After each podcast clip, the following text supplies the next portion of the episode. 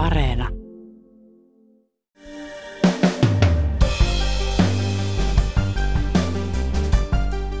Helsingin käräjäoikeus tyrmäsi Päivi Räsäsen syytteet kiihotuksesta kansanryhmää vastaan. Käräjäoikeus totesi, että sananvapauteen kuuluu myös tietty määrä loukkaamista. Helsingin yliopiston rikosoikeuden professori Kimmo Nuotio sanoo, että tapaus on mielenkiintoinen, koska se on niin vaikea. Tämä on nyt tällaista vähän niin kuin karkkipäivä juristille, rikosoikeuden ihmiselle se, että on tämmöinen jännä uudenlainen asetelma. Tänään on torstai 31. maaliskuuta. Tämä on Ylen uutispodcast. Minä olen Heikki Valkama.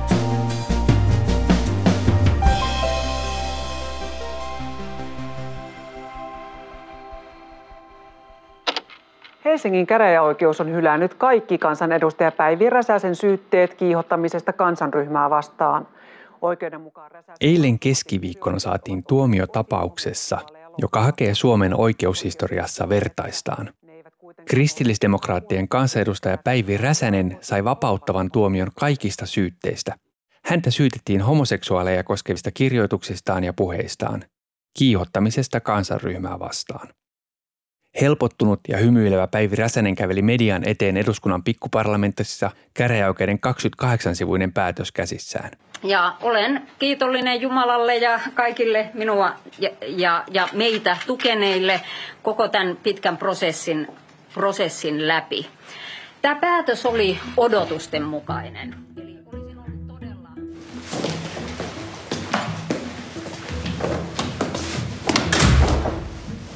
Tulin tapaamaan Helsingin yliopistolle rikosoikeuden professori Kimmo Nuotiota.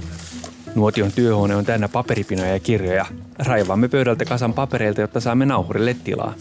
Missä ne nyt edes on? Samalla hän löytää kadoksissa olleet silmälasinsa. Nuotio on seurannut tätä oikeudenkäyntiä alusta alkaen. Tämä on nyt tällaista vähän niin kuin karkkipäivä juristille, rikosoikeuden ihmiselle se, että on tämmöinen jännä uudenlainen asetelma. Kimmo Nuotio kehuu käräjäoikeuden työtä. Tuomio perusteluineen on tiivis, mutta hyvin perusteltu. Käräjäoikeus totesi, että osa Räsäsen lausunnoista oli loukkaavia, mutta sananvapauteen kuuluu oikeus myös loukata. Käräjäoikeuden mukaan sananvapaus ja uskonnonvapaus eivät ole rajoittamattomia. Niiden rajoittaminen edellyttää kuitenkin painavaa yhteiskunnallista syytä. Siinä on hyvin oivallettu se, että tässä kiihottamisrikoksessa, joka on aika vakava sananvapausrikos, että se on oikeastaan, niin kuin vakavin meidän sananvapausrikoksista, meillä on muita tämmöisiä kunnianloukkauksia ja vastaavia, niin on tärkeää myös, että siinä pidetään sitä soveltamisen kynnystä. Eli tämä on sellainen, että tämä ei ole niin kuin mekaanisesti sovellettava säännös, että jossa vaan katsotaan, että löytyy joku taikasana, että on joku heureekka, joku sanoo jonkun väärän sanan ja sitten siihen liitetään niitä seurauksia.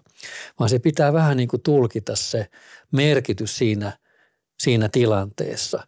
Ja tämä oli nyt ehkä se just, minkä takia mä itse ajattelin, että tässä voisi käydä niin, että tämä ei johda siihen tuomioon, oli just se, että nämä oli niin kuin pikkusen tavallaan niin kuin sivuasioita, tämä homovastaisuus ja homoseksuaalisuuden oleva niin kuin tavallaan kritiikki, koska se liittyy koko ajan tämmöiseen niin kuin tähän kristilliseen perhekäsitykseen ja sitten tämmöiseen ehkä erityisen tavallaan tiukkaan kristilliseen tulkintaan niin kuin siitä, joka sitten taas on tässä tämän Päivi Räsäsen niin kuin jollain tavalla sen uskon ytimessä. Nuotio sanoo, että käräjäoikeus tulkitsi, että Päivi Räsänen kävi kirkollista ja yleispoliittista keskustelua. Ei tarkoittanut siis loukata. Päivi Räsäsen Pride-tapahtumaa koskevasta twiitistä, jossa homouteen viitataan syntinä ja häpeänä, käräjäoikeus toteaa näin. Vaikka twiitti on voinut loukata Pride-tapahtumaan osallistuvia, siinä ei ole väitetty tapahtumaan osallistuvia esimerkiksi muita alempiarvoisiksi. Räsäsen tarkoituksena twiitin julkaistessaan ei siten voida katsoa olleen homoseksuaalien halventaminen. Ja tämä on taas liittyy tähän sananvapauteen siis juuri siinä, että meillä on niin kuin oikeus tuoda tämmöisiä näkemyksiä, jotka on jollain tavalla loukkaavia ja sokeraavia ja ehkä jotenkin hölmöjä ja tyhmiä ja vaikka mitä järkyttäviä. Että se kuuluu tavallaan siihen, että tämä yhteiskunta niin kuin toimii sillä tavalla, että me emme kiellä sanomasta asioita, jotka on jollain tavalla väärin. tässä loukkaavia. Mutta sitten tulee se tietty raja, jonka yli ei saa mennä. Ja juuri tämä kiihottamisrikos niin kuin määrittää meillä sitten tässä sitä, että milloin se näkymys on niin voimakas. Et mä sanoisin just, että tässä on niin kuin pääpaino tavallaan tällä kuitenkin sananvapaudella, ehkä vähän niin kuin poliitikonkin sananvapaudella.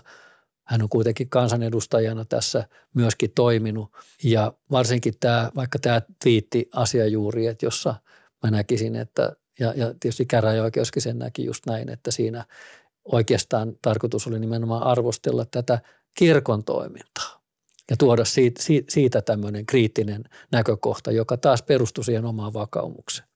Toisaalta käräjäoikeus totesi, että Räsänen loukkaa homoseksuaaleja, mutta ei niin, että sen voi tulkita vihapuheeksi. Loukata saa, mutta uskonnonvapauden ja sananvapauden rajoissa. Missä nämä rajat menevät? Se on just yksi syy, minkä takia tämä on niin tavattoman kiinnostava ratkaisu, on just se, että tämä rikosoikeuden niin kuin soveltaminen tässäkään kohdassa, niin se ei ole sellainen niin kuin mekaanista. Eli siellä on toisaalta tämä kiihottamisrikoksen määritelmä, se tunnusmerkistö, ja siellä on erilaisia elementtejä. Siellä voi olla uhkaavuutta, panettelua, solvaamista ja niin edelleen.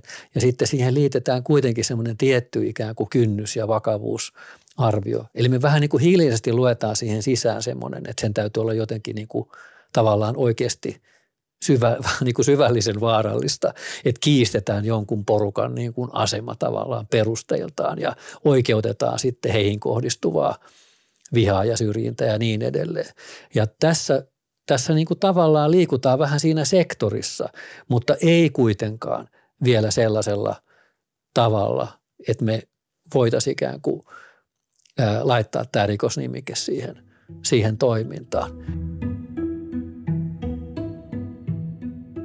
Kerrataan vielä tämän oikeudenkäynnin vaiheita. Jo ensimmäisenä päivänä käräjäoikeudessa oli ennennäkemätön kuhina. Kello lähenee 9 täällä oikeustalolla ja oikeudenkäynnin alkuun on noin puoli tuntia aikaa. Täällä on erittäin runsaasti mediaa paikalla, jopa tuolla turvatarkastuksessakin. Näytetään tekevän haastatteluja tällä hetkellä. Hyvää huomenta, Päivi Räsänen. Helsingin käräjäoikeudessa nähtiin kansainvälistä mediaa ja mielenosoittajia plakaatteineen ja huutoineen. Juhana, tukena. Juhana, Valtakunnansyyttäjä Raija Toiviainen päätti vuoden 2020 huhtikuussa, että Päivi Räsästä vastaan nostetaan syytteet kiihottamisesta kansanryhmää vastaan. Syyte tuli puheista radiossa sekä vanhan pamfletin jakamisesta sosiaalisessa mediassa. Pamfletissa kuvaillaan homoseksuaalisuuden olevan psykoseksuaalinen kehityksen häiriö. Lisäksi Räsästä syytettiin Pride-kulkuetta koskevasta twiitistä. Syyttäjä myös vaati oikeudessa, että Yleisradion on poistettava radio-ohjelmasta ne osat, jotka syyttäjän näkemyksen mukaan ovat sisällöltään lainvastaisia. Taas kerran, Päivi, joudut keskustelemaan tästä. Kysyn sinulta, Päivi, nyt aluksi, että oliko Jeesus seksuaalinen olento? No, Jeesushan oli ihminen. Jeesus oli sekä... Yle ei tähän suostunut. Stillerin ohjelmasta käräjäoikeus totesi, että ohjelmassa ei ole sellaista väitettä, josta Räsästä syytettiin. Päivi Räsänen ei ole kuka tahansa poliitikko. Hän on entinen sisäministeri ja kristillisdemokraattien pitkäaikainen puheenjohtaja. Tätä syyttäjä piti olennaisena. Puolustuksen mukaan taas kyse oli syyttäjän teksteissä tekemistä ideologis-teologisista tulkinnoista, joiden hyväksyminen johtaisi kristinuskon julkisen tunnustamisen kriminalisointiin. Totean vielä, että nämä syytteen alaiset kantani eivät poikkea ihan perinteisistä kirkkokuntien näkemyksistä, klassisen kristinuskon näkemyksistä, eikä avioliittoa koskeva näkemykseni myöskään poikkea Suomen evankelis-luterilaisen kirkon virallisesta linjasta, jonka mukaan avioliitto on edelleen miehen ja naisen välinen instituutio. Räsänen sanoi, että jos pamfletti olisi tuomittu, myös Raamattu olisi pitänyt kieltää. Räsäsen tapaus on saanut todella paljon kansainvälistä huomiota. Oikeudenkäynnin aikana esimerkiksi Budapestissa Suomen suurlähetystön edessä osoitettiin mieltä. Ja kristillisen juristien verkoston ADFN konttorista Viinistä käytiin tukemassa Päivi Räsästä Suomessa moneen kertaan. Are you aware of all the prayers and support you have received from all around the world and What has it meant to you? I'm very happy and I'm very thankful for all. ADF on jyrkkä porukka, joka on ajanut esimerkiksi homoseksin kriminalisointia sekä transihmisten pakkosterilointia. Voi olla niin, että on tämmöisiä äärikristittyjä piirejä, niin kuin varmasti siellä Yhdysvalloissa näin ymmärsin, että he olivat kiinnostuneita tästä oikeudenkäynnistä ja näistä sananvapauden rajoista tavallaan siinä tulee jo niin kuin pidempiä tarinoita. Ja tietysti tämä amerikkalainen sananvapauskäsitys on erittäin ehdoton ja myöskin sitten varmasti siellä on hyvin näkyviä tämmöisiä isoja kirkkoja, jotka ajavat varmasti paljon kovempia kantoja eri asioissa kuin mitä vaikkapa meidän kirkkomme ajaa. Varmistetaan nyt vielä. Syytettiinkö Räsästä tässä nyt Raamatun siteeraamisesta? Ei syytetty.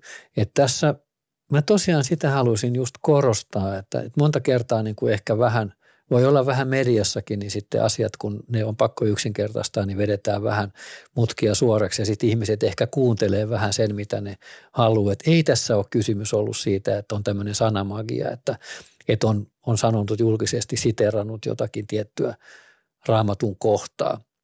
Vaan kyllä se on tietysti juuri se toiminta, eli niin kuin vaikka tämä pamfletti tai no tämä twiittikin, niin jossa hän käyttää sitä tietynlaisessa osana sitä omaa ilmaisuaan, sitä omaa kannanottoa, sitä omaa väitettään ja sillä tavalla niin kuin totta kai se, että kaikkihan me tiedetään, että Raamattu on esimerkiksi niin kuin vanha kirja ja taitaa olla, että ne on vanhimmat osat, taitaa olla lähes 2000 vuotta vanhoja.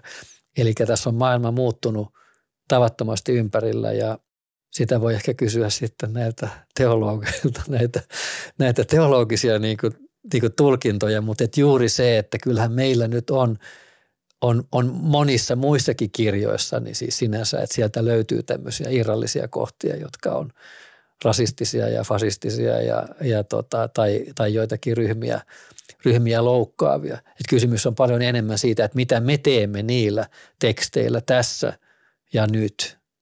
Käräjäoikeus nojasi Euroopan ihmisoikeustuomioistuimen sananvapausperiaatteisiin. Selittäisitkö tätä?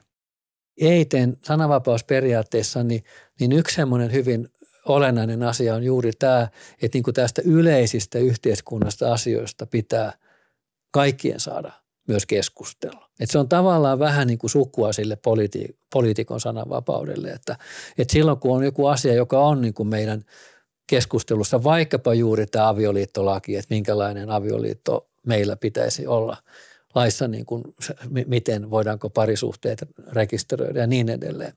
Niin tämä on juuri semmoinen asia, että ei me voida niin kuin sulkea pois siitä tämmöisiä jyrkkiäkään kantoja ja sellaisia, joissa on jotain ongelmallisia piirteitä. Ja tämä tulee juuri sieltä ihmisoikeussopimuksesta, että ne kannat saa olla tällaisia loukkaavia, tavallaan jopa vähän niin kuin järkyttäviä ja shokeraavia.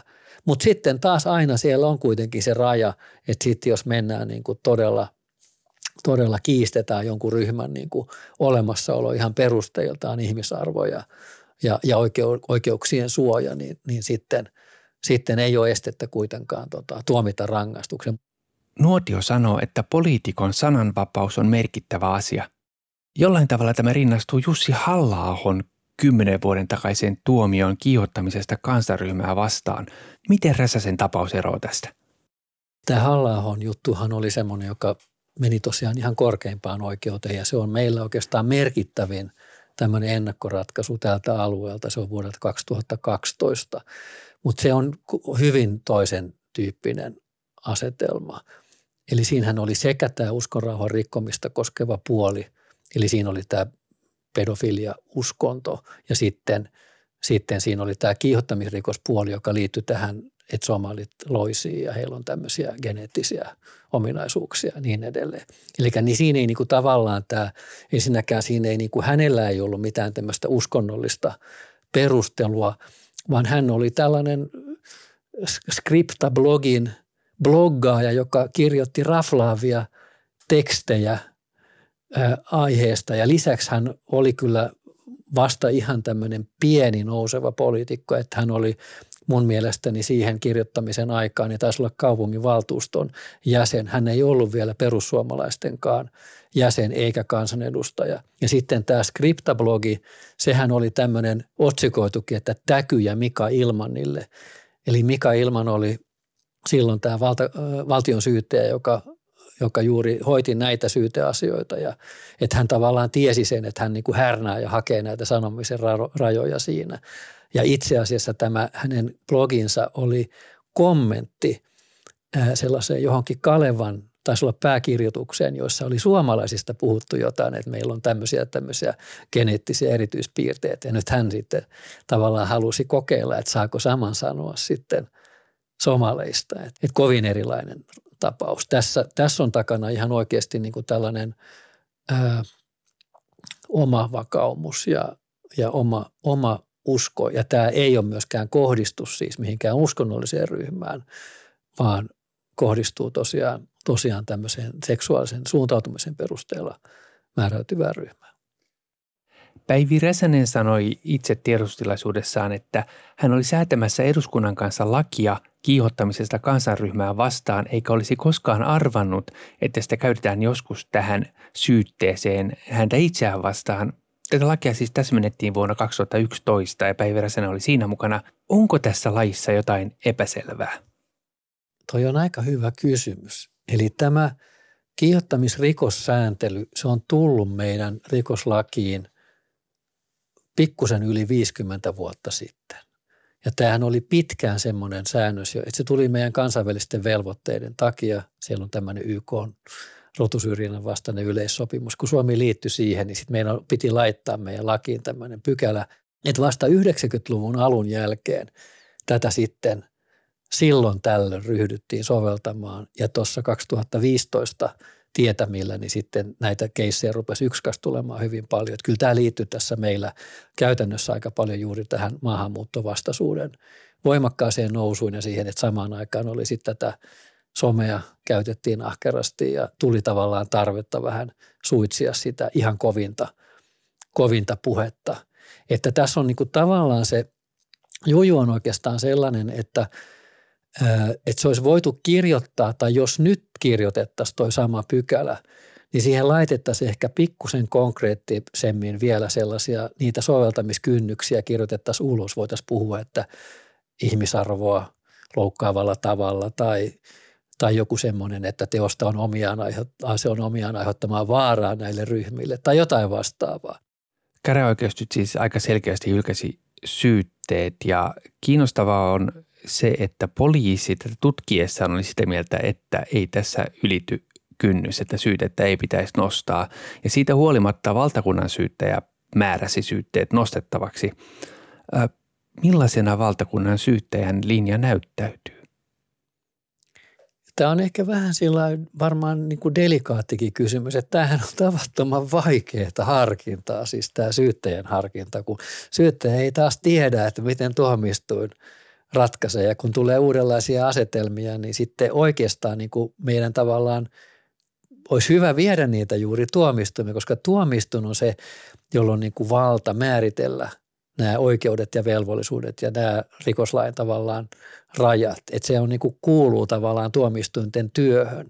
Et mä oon itsekin ajatellut niin, että viime vuosina niin meillä on ehkä ollut se valtakunnan syyttäjän linja vähän sillain varovainen. Eli että sellaisia vähän epäselviä tapauksia niin on mun mielestä aika usein jätetty syyttämättä.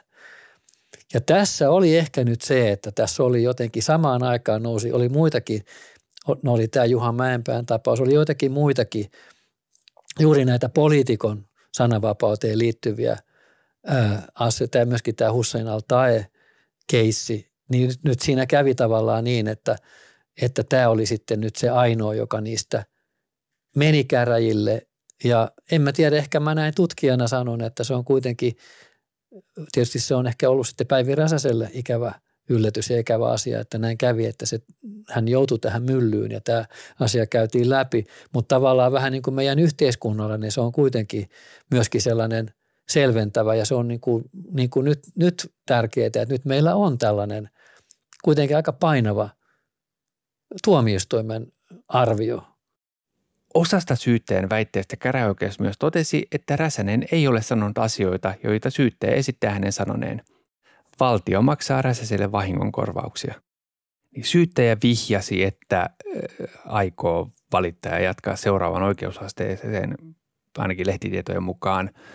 Mutta kuitenkin, mikä tämän merkitys on tämmöisenä ennakkotapauksena? No tietysti ennakkotapauksia. Useinhan me ajatellaan, että vaikka jotkut korkeimman oikeuden hyvin perusteelliset ratkaisut, niin kuin vaikka se Halla-aho ratkaisu silloin aikanaan, niin ne on tämmöisiä linjaavia. Ne voi niin kuin luoda tavallaan sääntöjä ja sitten tietysti tuomioistuimet lukee niitä paljon, että ne saa paljon vaikutusta. Mutta kyllä mä sanoisin, että semmoiset niin kuin hyvät alioikeusratkaisutkin, niin oikeastaan jos ne vaan jotenkin leviää ja ne ymmärretään ja tiedetään, niin voi olla semmoista niin kuin referenssiä tavallaan meidän oikeuskäytännössä aika paljon. Et mä itse ehkä näkisin niin, että ensinnäkin mitä tulee tähän hovioikeusasiaan, niin toki se voi olla, että tämä menee hovioikeuteen. Mutta mulla tuossa niin kuin ehkä nopeasti luettuna niin sanoisin, että ei tähän ole niin hirveän helppo tuoda mitään lisää. Eli tämä on täysin niin kuin kiistaton ja julkinen tämä perusmateriaali. Eli tässä ei ole mitään, tässä ei ole niinku tavallaan mitään näytöllistä sellaista epäselvää. Tässä on kysymys ihan puhtaasti siitä oikeudellisesta arvioinnista ja se on aika hyvin tuossa tehty.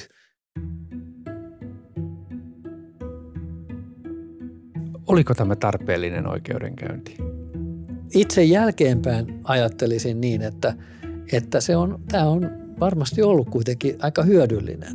Eli tässä nyt on sitten tosiaan tultu siihen, että suojataan sitä sananvapautta ja vaikka prosessi on tietyllä tavalla, ehkä se on saanut jopa liikaakin huomiota. Eli tässä on ollut jollakin lailla vähän tällaista ylikierroksilla ehkä vähän niin kuin käyty. Mutta tämä, niin kuin nämä oikeudenrattaat toimii juuri tällä tavalla, että tuomioistuin tehtävä on antaa sitä oikeussuojaa.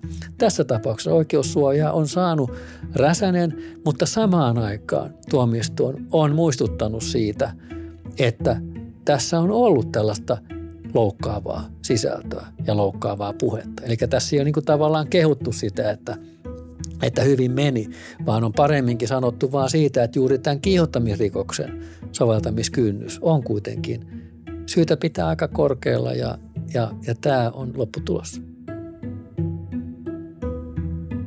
Ja vielä oikaisu. Toisin kuin keskiviikon ydinvoimalahanketta käsitelleessä jaksossa sanotaan, ydinvoimalahankkeesta vetäytynyt saksalainen Ion ei olisi ollut laitostoimittaja, vaan omistaja.